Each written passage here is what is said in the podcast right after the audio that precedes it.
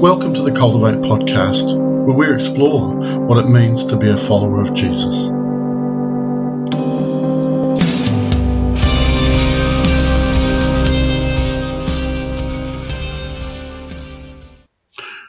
John 20, verses 30 to 31, tells us that John records these signs so that we might believe. Jesus did so many things that to record them would fill the world with books. But he gives special attention to these seven signs. And so I believe that they should be important to us. And as we look at the sixth sign today, it is about sight. It's about seeing, both physically and spiritually.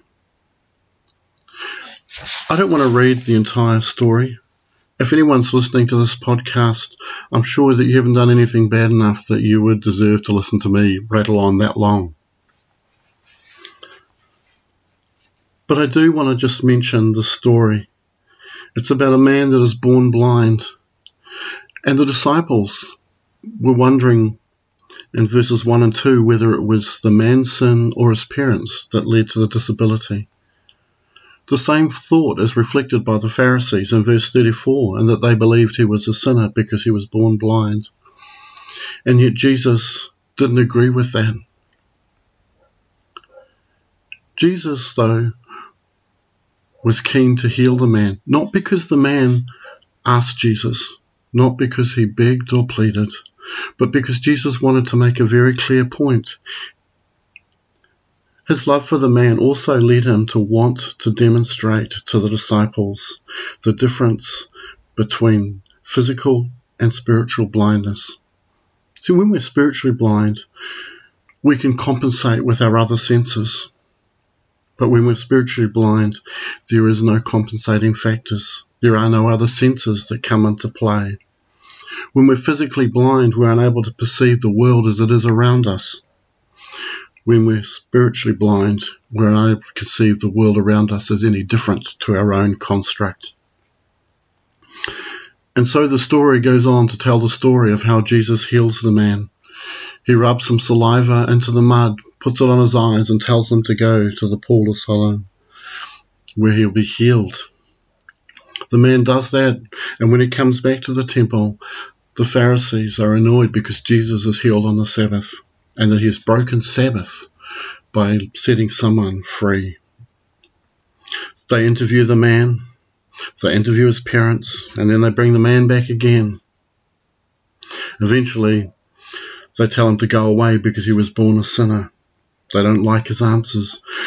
At that point, Jesus finds the man, confronts him with the truth of who he is, and leads him not just from physical blindness, but from spiritual blindness into an eternal truth. And the most significant eternal truth of all is to know who Jesus is and to accept Him as Lord and Saviour. I'm fascinated as to why Jesus rubs some saliva and mud onto his eyes. Some commentators have thought that perhaps it's a referral to the creation where Jesus actually creates new eyes for him because perhaps they aren't there. I don't know. I don't know either if it's because in Bible times saliva was believed to have such healing properties that it helped the man's faith. And Jesus did it not because he needed to, but because he thought that it may assist the man. I, I don't know. I know that he could speak and things were done. But I know that if Jesus did this, there was a purpose. And it was probably for those that were watching or the person that was healed. What's really interesting in this situation is that we see Jesus healing a man from darkness and in doing so, he reveals the darkness in the hearts of the people that are spiritually blind. We can live in spiritual blindness because of ignorance or because we're willfully and intentionally not wanting to take the truth. What's interesting is that as Jesus begins in this story, he defines himself first as the light of the world and then later to the man as the Son of Man. I love the fact that Jesus is the light of the world. I love the fact that it is the one title that he shares with both himself and with us. It's a title that he used a number of times, and in fact, the preceding chapter, he was in the most public area of the temple with four giant gold candelabra where he proclaimed, I am the light of the world. Jesus didn't make that proclamation in some dark and dusty corner, but in a brightly lit temple. And here, again, he makes a proclamation that he is the light of the world. And we also are to be light. We are to be like a city on a hill that cannot be hid. And just as a side note, when we talk about being a city on a hill, that is not Jesus waxing lyrical. That is not Jesus taking poetic license. It is Jesus using a very carefully crafted idea that was so clear in the minds of people at this time.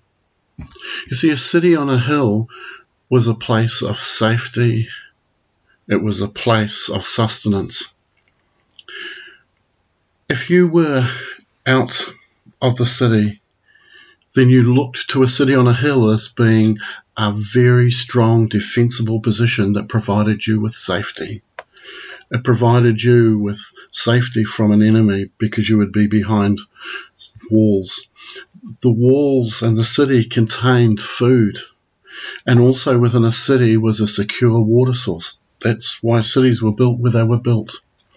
So inherently, when Jesus hearers heard this, they understood that a city on a hill was somewhere that they could be safe, somewhere they could go to for food and for water. So if you hungered or you thirst or you felt unsafe, you could go to somebody that demonstrated the light of Christ. The question is, are we demonstrating a Christ life and a Christ light that says to people, we are safe to come to, that they can come to us to be fed, and if they thirst? I sure hope so. I love the fact that Jesus was more interested in this man's healing than he was in being right. The Pharisees wanted to debate about whether what Je- whether Jesus was right to heal on the Sabbath. They would point to the Levitical law that said it was safe to actually do something if it was a matter of life and death, but they wouldn't have seen blindness as a matter of life or death.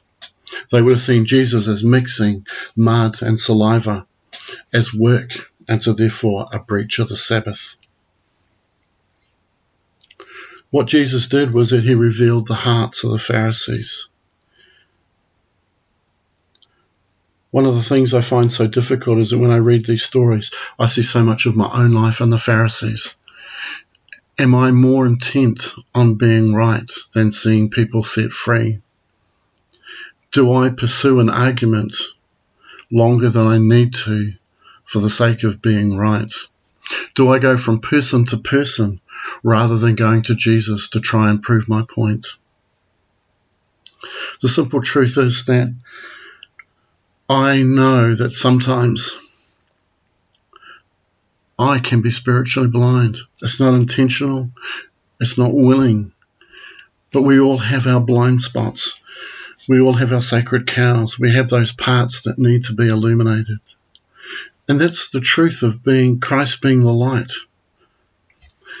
Every light needs a power source, and our power source needs to be Jesus Christ. Every light needs to be kept clean. I can remember going on a um, holiday and we got a guided tour through a lighthouse, and they talked about how the keeper had to keep the areas clean because if there was a film, it could affect the light, and that could cost lives. I'm so conscious of my own life that if I don't keep my life clean and free of sin, it may dull the light of Christ. And that may impact the lives of people that need to hear about Jesus. But I know that when I walk in the light, that I can walk safely and purposefully. Light is such a strong theme throughout the scriptures. We see it right at the beginning in Genesis. We see it as a reference to the law, to Torah, and to the Word of God. We see it in Isaiah as a reference to Christ, the coming King. And yet, as we get to the close of the chapter and Jesus finds the man, he identifies himself as the Son of Man. It's a title that Jesus uses probably most often of himself.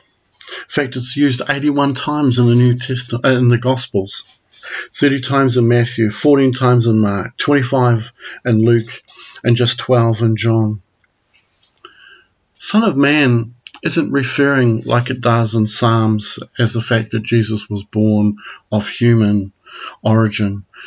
It's actually taken from Daniel 7, verses 13 to 14, and that talks about him being the judge of the nations, as being the king of the whole world.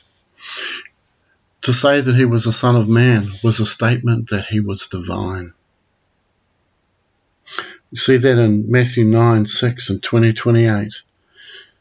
And here the man knows that Jesus is the Son of Man and he believes. That is the point, is that we are restored by Jesus not simply to have sight, not simply to gain insight, but to gain revelation that he is the Son of Man.